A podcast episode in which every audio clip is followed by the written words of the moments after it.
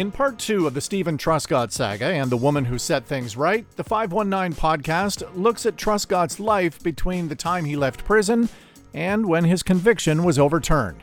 Truscott and his family endured isolation until finally justice prevailed. We also look at the movie Marlene about Truscott's wife and her determination to clear her husband's name. Here's your host, Craig Needles. So many things in Steven Truscott's life have been tragic up until he was paroled, wrongfully convicted, sentenced to hang, an appeal that resulted in even more heartbreak. If you're looking for any reason to be optimistic, his death sentence being commuted would be the lone bright spot, and even then, it's not a whole lot to ask for when we're talking about a 14 year old boy. He was a child when he was convicted. And when he finally left prison, Steven was still labeled a convicted murderer and rapist, a title that was set to stay with him for the rest of his life, and being released as a recognized model inmate wasn't doing anything to change that. His life's outlook was grim, but then came Marlene, an unsung hero of Steven Truscott's story. And it started with the release of a very important book written by journalist Isabel LeBourdais. This is Wendy Hill-Tout. She's the writer, director, and producer of the film Marlene. Steven had been in jail for a number of years when a woman named Isabel LeBourdais, who also was a journalist, got a hold of the transcripts of the trial. Like when the trial took place, it was a 10 day trial. There were no journalists allowed. Nobody really knew what had happened. The only thing that, ha- did know was when he came out, they said he was guilty and that he should be hung. She had taken it on because she had a 14 year old son, and she just couldn't imagine if this had happened to him. And she didn't believe in capital punishment. But when she took it on, she realized it was more than that. It was a boy who was innocent. The book was published in England first. It was too controversial for Canada. And the excerpt was published in, uh, you know, basically the weekend magazine across the country. And Marlene was one of the people who saw it and read it and totally believed he was innocent. Got, you know, the, the whole book and read it and never looked back. The book, the uncovered trial transcripts, the blatant miscarriage of justice, it all set a fire under Marlene and drove her into the pursuit to clear Steven Truscott's name. Because she believed so much in his innocence, she started to campaign for him and collected signatures in her town where she lived and sent them in to, um, you know, the MPs and to, you know, government people supporting his case. Her story is amazing, and no one in Canada knows this. It's funny because she became sort of a, I don't know if you call it a political person, but someone who became so involved in this case. But when she grew up, you know, what she dreamed of was a picket fence, getting married, and having kids. And, you know, she loved fashion magazines, she loved fashion, she was bored at school, she was interested in dating. Wasn't really interested in, you know, cases like his. And, um, but, you know, again, her life changed when she when she heard about the case, believed he was innocent and that it was just wrong what happened. Marlene's early advocacy made waves and got a lot of attention. It helped change the narrative around Steven Truscott. She began to make people second guess themselves and wonder if an innocent man had been held responsible for a brutal crime that he didn't commit. And while this is all going on, fate intervened shortly after Steven's parole was granted. One day she just got a call suddenly saying, you know, I'm I, I'm on my way with Steven. We're going to see his lawyer and I thought I'd stop by, and um, I guess it was a moment that changed her life. It was sort of a fluke in a way because he was moving to Vancouver. He wasn't allowed to stay in Ontario. They they didn't want any more press because the press believed he was innocent. And so, um, what was sad was here's this boy who'd been in jail for ten years, and he finally got out to see his family, and he wasn't allowed to see them. He had to move out of the province. So he was sent to his grandfather's house in Vancouver, and it just sort of happened that Marlene and a girlfriend were moving out there. When they met at this dinner, she found out that, and then they um, contacted each other. She lost his number. What was funny, like the number got lost anyway, but she did eventually track him down as Marlene would. They had an instant connection through Steven's case. He knew that he was innocent. He was the one person who could attest to that with absolute certainty. But Marlene seemed to be just as sure. Her passion for justice brought them together, and they soon began to date. Eventually, they got married and moved back to Ontario, settling in Guelph. They had to hide because the parole board wouldn't let him use his name. They just had to live this life of secrecy, which she hated. I mean, one of the things she said was that he'd been in prison and he was out and he was free, but for her, you know, she was free and now she was in prison. And um, they had to move around. They moved around a bunch of times when people found out, you know, basically there's a murder and rapist on the block. Things only got more difficult for the Truscotts when they started a family with young kids and a life that already had its share of disappointment and heartbreak. They tried to stay under the radar and away from things that would draw attention to them. They had to try and protect the children. They didn't do, you know, interviews really during those years because they just couldn't come out really. And all that time, I think she just simmered. Like she simmered, just wanting the truth to come out someday. And she vowed on her wedding day that someday she was going to help him. But for obvious reasons, that just wasn't very easy, especially for Marlene. They had kids, they had jobs, they had a house, everything except their own names. This is Kristin Booth, who was the lead actor in the film Marlene. So I think for her, it was it was very very difficult to live like that, to live in hiding, to live under an assumed name, all the while knowing that it was wrong. You know that they the justice system was wrong, the police were wrong, everyone was wrong. As kids grew older, it became harder and harder for Steven and Marlene to keep living under assumed names. The kids were growing older and the silence became too much to bear. Led by Marlene, they knew it was time for them to tell the truth. I mean, they were living this lie, and she was very worried as the kids grew up that, I mean, they would eventually, they were going to find out. And, um, you know, she argued with them about that. We need to tell them who you are because, you know, what are they going to think when they find out we've been lying to them all these years. And, you know, weirdly, she said to him, you know, when they're 14, we're telling them. Because if you were old enough to hang, they're old enough to know who their father is. All the kids found out. They didn't find out from their parents at all. You know, they found out, they found library books in the library, for example. There was a book, and, you know, like one's going through it, and her father's pictures in there, you know, and Ryan's told me the same thing. Like, there's this book and all their relatives are there, but you know, with the Truscott name. And um, you know, and I think his his class did an assignment. He was away, and while it was happening, they'd given out assignments in class, and his group that he was in was given the Truscott story, and he had to go to the teacher and say, you know, um, uh, I don't want to do this unit, you know, and um, you know, and and the guy said, why? Like, you know, um, and he said because he's my father.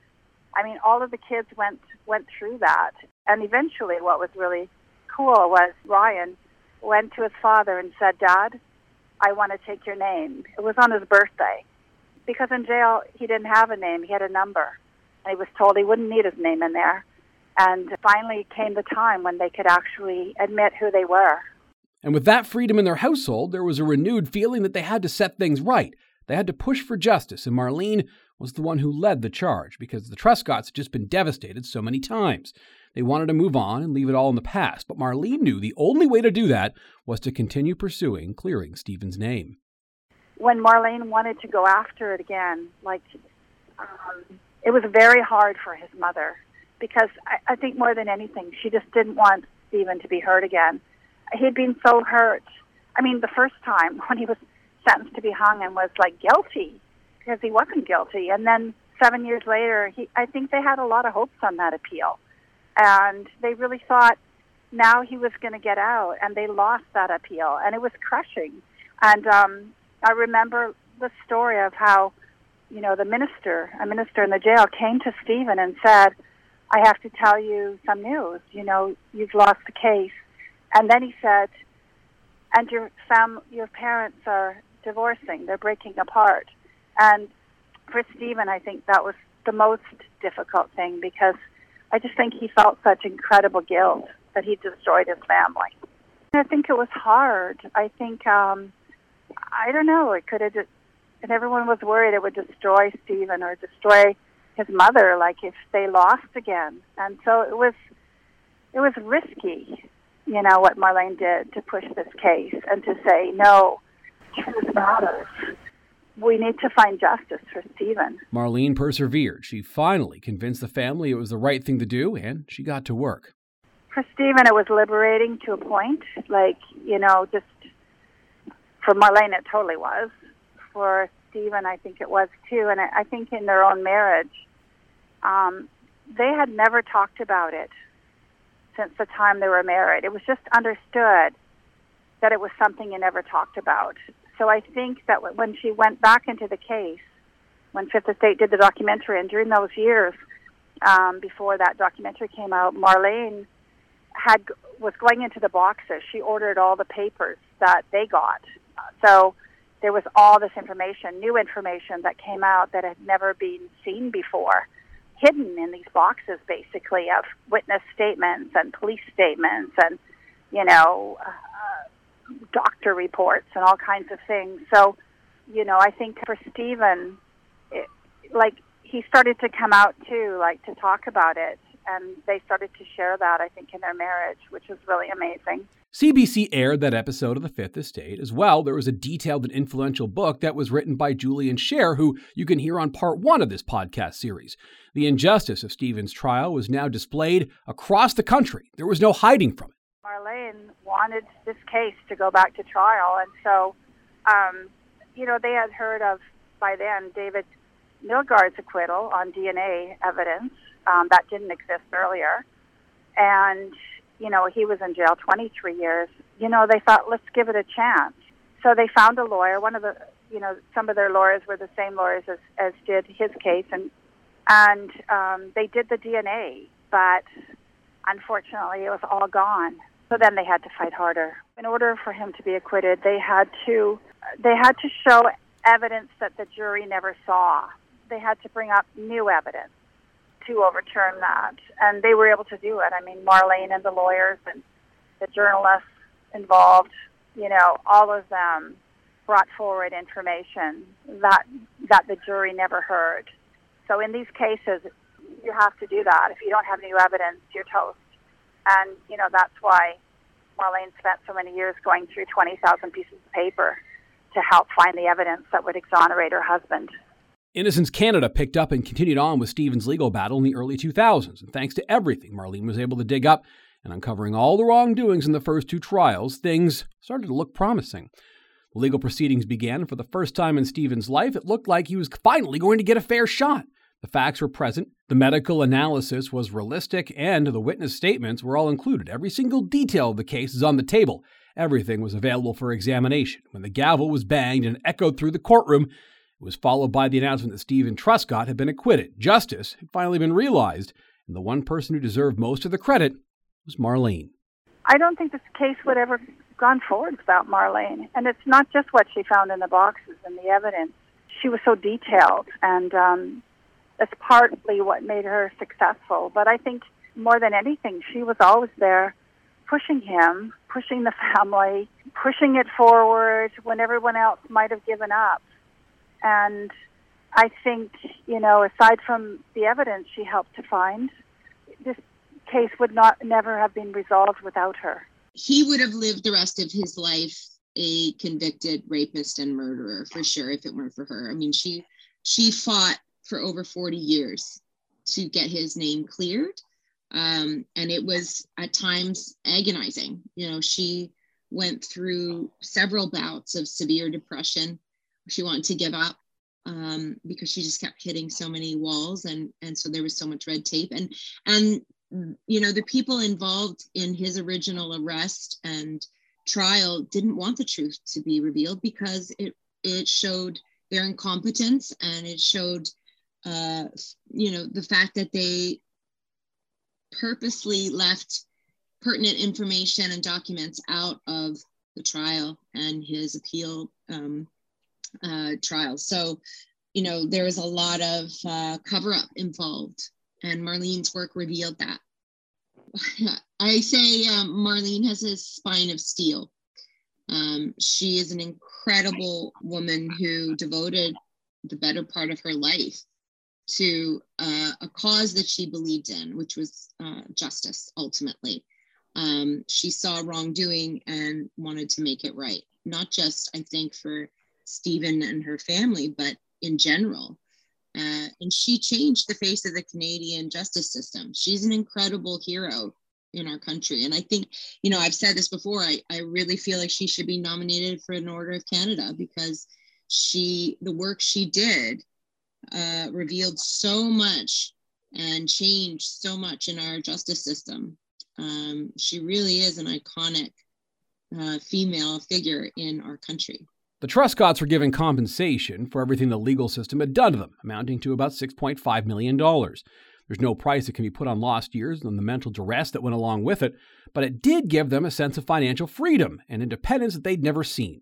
The acquittal itself set the precedent for the future and continues to be a staple in Canadian legal history. It goes to show that justice can be found and it's always worth fighting for. And that's what makes Steven Truscott's story so important and why it needs to continue to be told, especially when it's told through a perspective that's never been heard. She's never been a part of our Canadian history, and yet she was certainly one of the key people that were involved in helping to get him exonerated. It's just a different perspective. I mean, I think Steven's story has been told over the years. Not that there's not more to know, and it's such a fascinating, interesting story as well. I mean, I could have made ten films on it. On it, I just thought Marlene was really just an ordinary woman who did extraordinary things, and you know, I think it just shows us that all of us in our life can step forward to fight for truth and justice as she did. I think it's important to all Canadians to see our heroes and to appreciate them and to know our stories. And she's part of the Canadian landscape.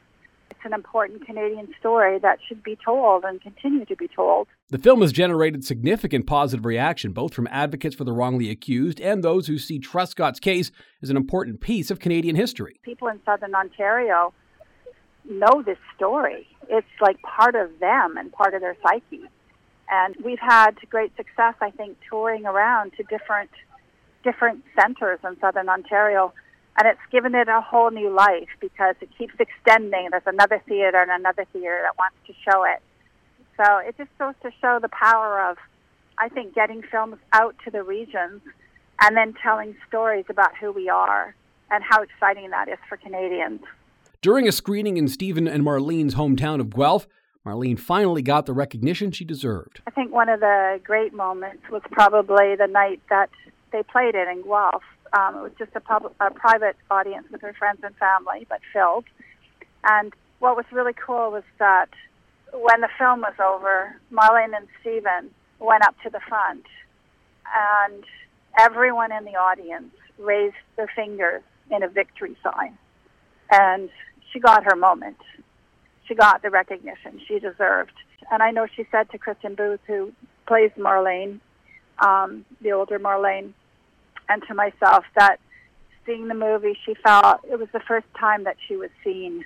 I feel like uh, in hearing from her afterwards, to say that she felt like she was seen was um, the greatest compliment and greatest gift that I could have been given as an actor. I think the biggest thing is really that it, this this story illustrates how one person's commitment to something can really change and make a difference in our world. And I and I, you know, Mar- Marlene is and will continue to be one of my heroes.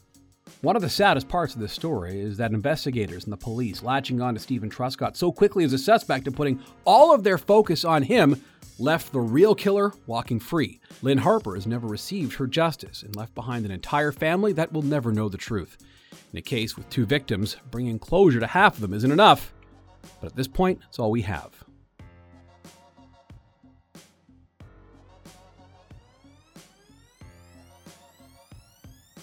This episode of the 519 podcast was written by Craig Needles, Haley Chang, and Patrick Magermans, and hosted by Craig Needles. The 519 podcast is a presentation of the Blackburn Media Podcast Network.